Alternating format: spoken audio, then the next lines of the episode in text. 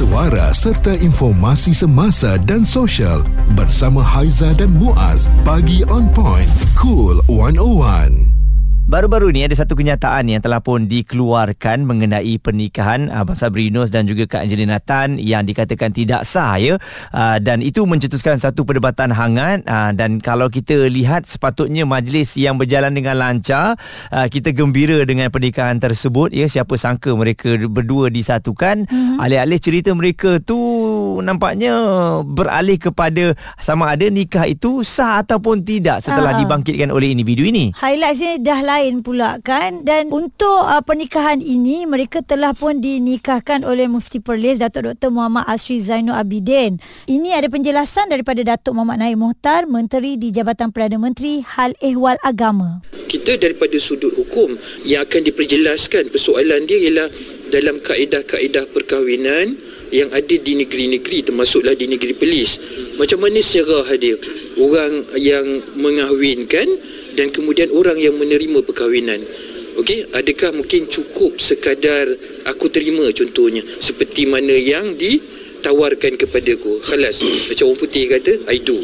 Habis khalas kahwin cukup. Sebab itulah saya tekankan di sini peri pentingnya untuk kita faham hukum dan juga peraturan-peraturan jadi uh, perkongsian oleh seorang ustaz tu yang mendakwa dan menyatakan pernikahan yang berlangsung itu tidak sah kerana tidak memenuhi ucapan ijab dan kabul yang sepatutnya. Mm-hmm. Jadi saya lihat ini satu um, perdebatan dan juga pembelajaran untuk kita semua uh-huh. uh, sebab kita semua sudah maklum dalam pernikahan ni memang ianya berbeza mm-hmm. uh, mengikut setiap negeri dan kita pernah tengok pun dalam PKP yang lalu uh, walaupun di luar pagar pernikahan itu boleh berlangsung. Termasuklah sewaktu video call dulu ha, kan? online saja online eh. saja. Sebab selalu kalau kita tengok pernikahan yang biasa dilakukan uh, lelaki akan jawab saya apa aku terima nikah Mm-mm. si Polan binti si Polan dengan mas kahwin sekian sekian sekian kan? Tapi apabila kita nampak hanya bercakap uh, aku terima ini membuatkan uh, perdebatan. Dan apabila ada timbul persoalan tu kita netizen ke yang melihat pun akan tertanya-tanya tapi Muaz kita tak nak gantung uh, persoalan ini begitu sahaja. Sekejap lagi kita akan cuba menghubungi Abang Sabri Yunus sendiri untuk menjelaskan status dan juga perkara sebenar. Semuanya kita bawakan di Cool 101 Semasa dan Sosial. Perbualan menyeluruh bersama Haiza dan Muaz. Pagi on point, cool 101. Semasa dan social. Haiza dan juga Muaz bawakan ini antara perbincangan yang anda uh, debatkan dekat dalam media sosial mm-hmm. berkenaan dengan status pernikahan Abang Sabri Yunus dan juga Kak Angelin Tan ya uh, menjadi persoalan sepanjang hari sampailah sekarang. Okey dan uh, bila dengar kepada akad nikah yang telah pun uh, dibuat tadi mm-hmm. apa yang abang Sabri katakan tadi sama uh-huh. uh, seperti saya. Muaz pun nikah macam saya tu. Saya nikah macam uh-huh. tu juga. Saya di Perlis uh-huh. eh saya di Terengganu. Okey. Dan uh, sekarang ni mungkin ramai yang bertanya kenapa agaknya uh, abang Sabri menikah di Perlis. Jadi oleh kerana itu kita bawakan kepada anda abang Sabri Yunus. Uh-huh. Selamat pengantin baru dulu bang. Semoga uh, apa yang ya, telah ya. pun uh, berlangsung ini sepatutnya berjalan dengan lancar bang eh. Ah terganggu pula terganggu dengan cerita-cerita pula. ni. Bukan ya bukan sepatutnya dah lancar pun. Alhamdulillah. kan. Jadi bang ni macam mana ni bang? Ha, tiba-tiba pula selalunya benda-benda yang baik ni berpanjanganlah kita doa yang baik-baik lah. Ada pula orang yang nampaknya mengambil kesempatan daripada cerita yang hangat diperkatakan ni. Apa yang saya uh, kesan terkesan kesan daripada isu itu mm-hmm. uh, dan uh, apa yang saya rasa awal perlahan awal saya mm-hmm. uh, kemudian saya dapat jawapan uh, kemudian daripada daripada beberapa orang uh, apa namanya ulama bukan apa orang agama agama lain juga mm-hmm. uh, sama dengan apa yang setelah awal mm-hmm. saya mengenal awal kan mm-hmm. uh, bahawa isu itu sebenarnya berbangkit apabila uh, saya kahwin nikah di Perlis itu saja mm-hmm. Dan kita tahu ada beberapa uh, agama-agamawan lain yang uh, tidak bersependapat dengan dengan uh, Perlis khususnya kepada uh, Datuk Dr. Mazhar Mufti Perlis. Mm-hmm. Oleh kerana uh, itu saya uh, rasanya dijadikan uh, apa nama ni sebagai bahan ataupun uh, alat atau senjata pergaduhan mereka. Mm-hmm. Mengerek saya ke dalam gelanggang perseteruan mm-hmm. mengerek saya ke dalam uh, perbalahan pendapat uh, yang tak sama antara mereka itu je. Uh, jadi Okey, kan uh, uh, abang uh, apabila uh, cerita ni timbul bagaimana cara abang menanganinya untuk menerangkan kepada Kak Angelin Tan sendiri? Sebenarnya Angelin Tan lebih uh, bijak untuk menangani benda ni. Hmm. Betul? Uh, dia dia sangat bertenang. Ya. Cuma ada beberapa uh, di kalangan uh, uh, uh, kawan-kawan dia dan juga saudara mara di sini yang pelik bertanya dengan dia kan Hmm. uh, kenapa jadi macam ni kenapa macam ni macam ni ini uh, adalah salah satu daripada perkara-perkara yang uh, saya fikir uh, agak tidak bagus ah Hmm. agak tidak bagus pada uh, uh, Angeline dan juga uh, apa namanya kaum-kaum orang bukan Melayu lah. Ni. Tapi Angeline bijak, Angeline terasa macam ni tapi dia, dia dia sangat tenang, dia sangat cool kerana dia yakin, dia percaya apa yang telah uh, kami lalui itu. Ya. Mm. Ah, okay. Ah. Dan bang, kenapa uh, Perlis yang menjadi pilihan? Ah, itu ramai juga yang nak tahu tu abang ada uh, sahabat ataupun kampung di sana ke macam mana? Okey, uh, itu nasib baik dia kan kalau saya kahwin di Australia ke di di, di, di apa apa jadi apa kan jadi soalan apa kan jadi Uh-uh. adakah saya balik Malaysia saya kena kahwin semula Ah, betul. nikah semula ini persoalan kan? Okey. Uh, saya saya sekarang mak, makin jelas soal soal soal, soal ni kan soal soal pak kahwin kan. Ada banyak pandangan-pandangan yang uh, uh, ulama-ulama dan sebagainya. Okey, kenapa diperlis? Kerana diperlis saja menjadi punca benda macam ni. Mm-mm. Uh, Okey. Uh, sebelum uh, uh, Angelin uh, apa nama ni sama Allah, Mm-mm. okay, uh, selama berapa lama uh, hampir tiga, tahun uh, saya mendedah saya perlu mendedahkan dia kepada uh, kuliah-kuliah ag- agama kan Mm-mm.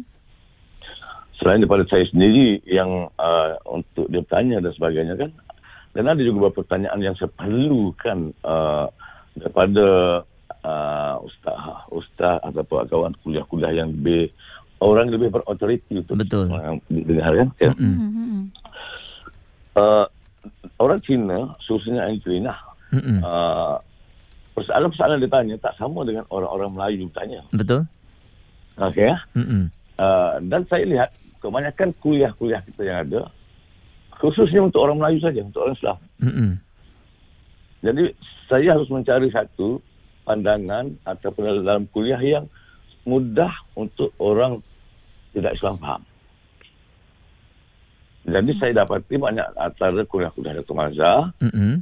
yang uh, sangat jelas dengan dengan hujahnya, dengan dalilnya, dengan buktinya kepada keindahan Islam kita ni. Mm-mm. Ya.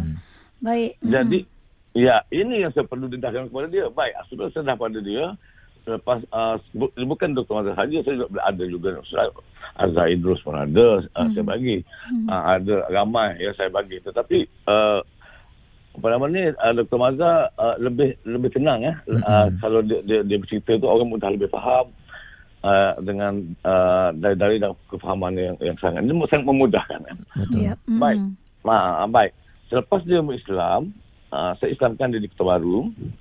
Tapi bila kami milih, uh, milih nak menikah, uh, saya berbicara dengan dia, kenapa kita tidak ke uh, Perlis dengan Dr. Mazhar sendiri yang nikahkan dia. Sebab Dr. Mazhar banyak kefahaman yang dia terima untuk Islam. Mm, faham?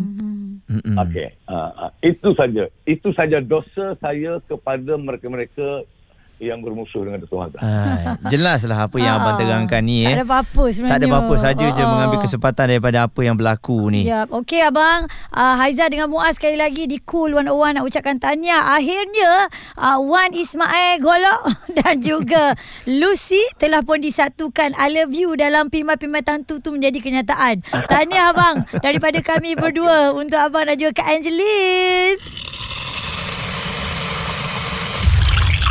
Responsif menyeluruh tentang isu semasa dan sosial. Pagi on point bersama Haiza dan Muaz. di Cool 101. Ini Cool 101 pagi on point Haza dan uh, Muaz anda yang dalam perjalanan mungkin uh, menikahkan uh, semoga dipermudahkan. Ya, amin. Yang dengarkan kami waktu ini uh, semuanya kita dah tahu, semuanya kita dah ready dan uh, mungkin ada yang uh, keliru. Syarat sah kabul ni sebenarnya macam mana? Hmm. Kalau dilihat kepada yang telah pun dikongsikan bersesuaian dengan lafaz hijab contohnya, hmm. diucapkan secara nyata terang dan jelas, dilafazkan oleh calon suami ataupun wakilnya atas sebab tertentu, haruslah menyebut nama calon isteri. Tidak dilafazkan secara taklik. Lafaz tidak boleh diselangi dengan perkataan lain mm-hmm. diucapkan oleh pengantin lelaki. Ya. Jadi itu syarat-syarat asalnya. Betul dan kita nak uh, ingatkan balik rukun nikah. Ah uh, pengantin lelaki, pengantin perempuan, wali, dua orang saksi lelaki, ijab dan kabul. Okey. Jadi kan Muaz uh, apabila berlaku um, status pernikahan yang jadi persoalan, kita nak tanya, kita nak tahu juga kenapa berbeza di setiap negeri ni, setiap pernikahan itu. Jadi kita bersama dengan Ustaz Azlan Shah Nabis Han, Ketua Pegawai Eksekutif Arba Foundation. Saya fikir kalau kita lihat kepada hukum fik dalam Islam ni, dia ada dua kategori yang penting untuk para pendengar jelas. Yang pertama hubungan manusia dengan Tuhan, yang itu kita panggil fik ibadat. Mm-hmm. Yang itu kalau kita tengok sangat uh, seragam dan hampir tidak ada banyak perbezaan sama sekali lah.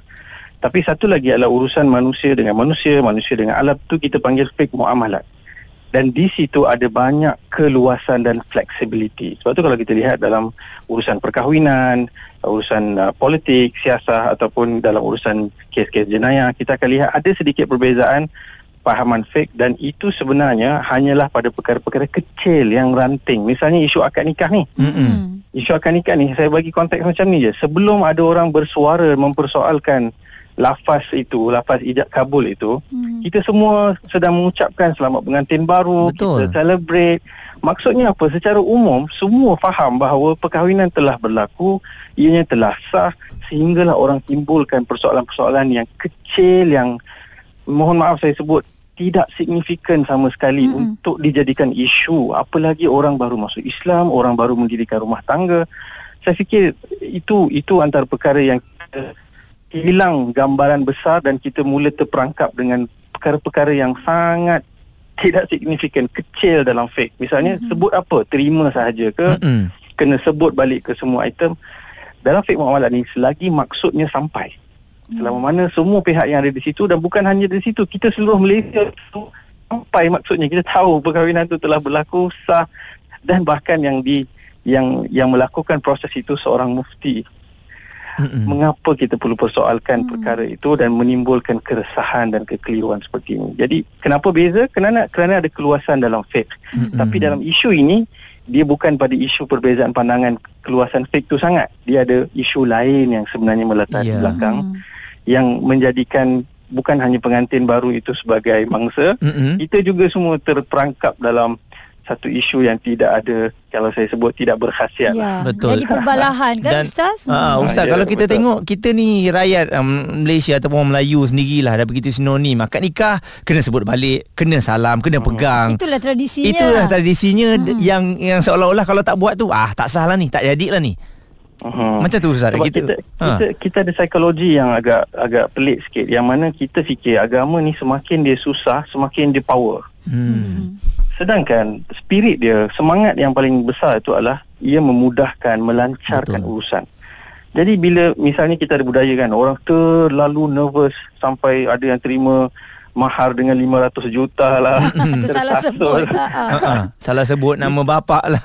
Ha. Betul saya fikir kenapa dia jadi macam tu sebab kita takut-takutkan dengan ada soalan-soalan yang tak yeah. ada ya. kaitan dengan nikah ditanya ditebuk bukan exam waktu tu mm-hmm. ini adalah satu urusan misalnya kita jual dan beli barang pun bila kita pergi ke mesin vending machine kan sekarang banyak kalau kita masukkan duit tekan button itu semua dianggap sebagai apa yang terpapar di mesin tu sebagai ijab offer yeah. bila kita masuk duit dan kita tekan button tu itu kabul kita terima maka akad itu sah. Tak adalah hmm. mesin tu bercakap saya jual kita pula jawab uh-uh. kita faham saya beli. Macam Sama kita juga. bercakap dengan manusia kan? Uh-uh. Ya. Sama dah dengan urusan apabila saya faham kenapa ada peraturan yang uh, diletakkan oleh majlis-majlis agama ni supaya hmm. tidak berlaku kesilapan ataupun kekeliruan tapi dalam konteks yang kita hadapi sekarang tak ada kekeliruan. Hmm. Tidak ada kesilapan jelas, ringkas, mudah difahami dan ia kadang-kadang dijadikan polemik ni kerana kita rasa kalau ada beza sikit dengan apa yang kita pernah dengar sebelum ni kita punya definite kita punya fikiran tu mesti salah dulu. Hmm. Bukan kita fikir eh oh apa sebenarnya di sebalik tu kalau kita faham dan terbuka sebenarnya kita boleh lihat betapa luasnya agama ini dan betapa ia meraihkan Mm-mm. kepelbagaian tu. Dan uh, betapa kurangnya ilmu orang yang bercakap itu kan Ustaz? Betul. Ustaz Azlan Shah Nabi Shan, Ketua Pegawai Eksekutif Arba Foundation. Jadi uh, kita harapkan mm-hmm. penerangan ini menjelaskanlah ya mungkin kita terlepas pandang ataupun kita tak faham ataupun kita buat-buat faham nak mengikuti trend apa yang sedang diperkatakan oleh netizen. Ha, orang cakap kita pun nak bercakap. Hmm. Daripada pengantin dah kita dah dengar, daripada ustaz kita dah dengar, jelas. Jadi boleh stop lah tentang perkara ni nak kata tak sah um, dan sebagainya. Mm-mm dah tak ada lagi cerita ni berpanjangan. Jangan okay? takut-takut kalau orang nak menikah. Menikah ni senang, mudah aja eh. Lagi pula hari Jumaat ni kan. Mm-hmm. Semua orang akan nikah hari Jumaat tau. InsyaAllah. Ha. Alright, terus dengarkan kami di Cool 101 Semasa dan Sosial. Suara serta informasi semasa dan sosial bersama Haiza dan Muaz. Pagi on point. Cool 101.